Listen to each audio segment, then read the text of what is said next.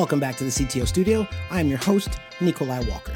Today, Etienne de Bruin is going to talk to Ted Harrington, who is the executive partner of one of the world's leading security research and consulting firms, about the CTO imposter syndrome.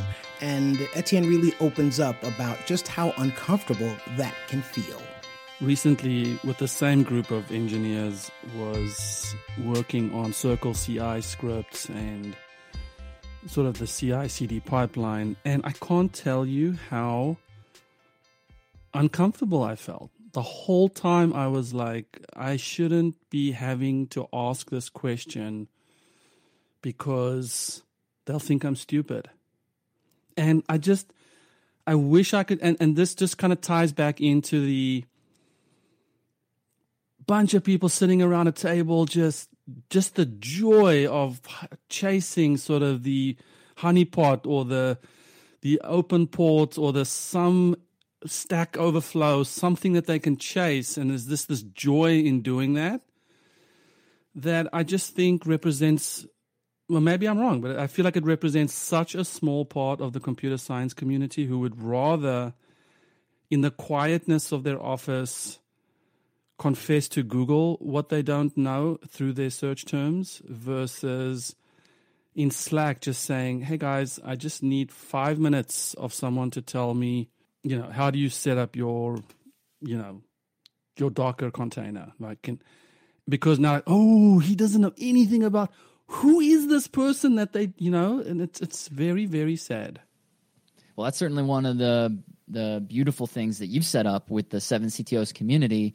Uh, and I was not, you know, encourage your coach to make this plug, but uh, what you've created i mean i love it i i love being able to be part of this community because of that exact thing people are always asking questions and um, i don't i can't think of a single time i've seen someone ask a question that someone didn't answer i mean even if it's like not a great answer. People are still trying to help each other. And it does sort of feel like that the ego is checked at the door and people are like okay well we're all here to get better so let's all get better. And i like that. And and and and maybe uh, maybe maybe, and I know we're not getting to the actual to- topic, but the um, I often attribute that to the social contract that exists because people are, you know, by the time they join seven CTOs, they've gone through a fairly rigorous, like, are you the right person? Are you a peer?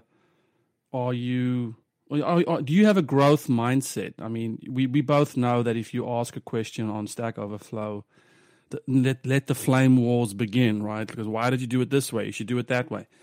And so I, I just wonder if if part of the if part of the secret lies in that some sort of safety that has to be created, which I do not think exists at a hackathon or it's like you know but but maybe at a hackathon the frame is hey there's a there's a prize. And so we're all facing the prize. We're not looking over each other's shoulders as to who knows what. So that's a tough one. Yeah this is one of those uh, i think hidden really unseen challenges that a lot of companies when they're building software are facing and that they don't necessarily right out the gate realize is the advantage of when you're working with um, you know external security partners you know because i'm always asking myself that question right? As as that company who's going to come in and help other companies build their solutions better i'm always trying to put myself in their shoes and try to understand what are the problems they actually have what are the problems they're not telling me that they have and, and how can i help them? And certainly one element of this is the in-house talent that exists at any company whether they recognize it or not is going to have some degree of this challenge that we've been talking about right? Where the whether it's developers or the security professionals or the executives or whoever they're sitting around thinking like i sh- i guess i should know this so i'm not even going to mention that i don't know it. And so it's our job to come in and be like everyone's safe it's okay but here's how we should do this thing yeah, and, and, and, and I actually remember from our last conversation you mentioning I, I, asked you, you know, at independent security evaluators when you go in, you know, what are the challenges you face with the CTO type? And I think this was one of the things you said was apart from sort of the pride that comes with my systems, you know, I don't want people to know about my systems. It's also that confession that I don't really know what I don't know, and that makes me feel super damn afraid.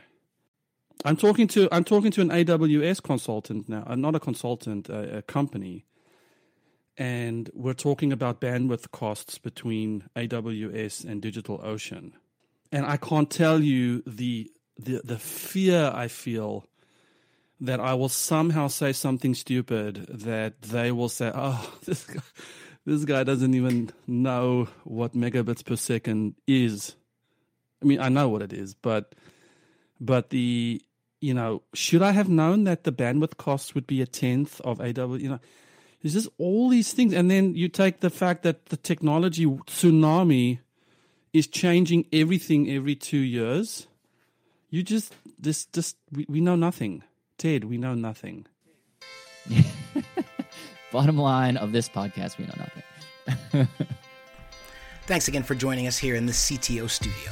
A big shout out to Etienne de Bruin, founder of Seven CTOs, who found Ted Harrington, who has many accolades, and let's heap them up right now. So, Mr. Harrington is the executive partner of one of the world's leading security research and consulting firms, ISE, which stands for Independent Security Evaluators. He's also the author of Hackable which is written to help technology leaders, including and especially CTOs, future CTOs, VPs of engineering, and lead developers, better secure software. So do me a favor and go check out hackablebook.com. Also, go check out his company, securityevaluators.com. Please look into 7ctos.com. And as always, to continue this conversation, head over to ctostudio.fm. As always, we will see you next time.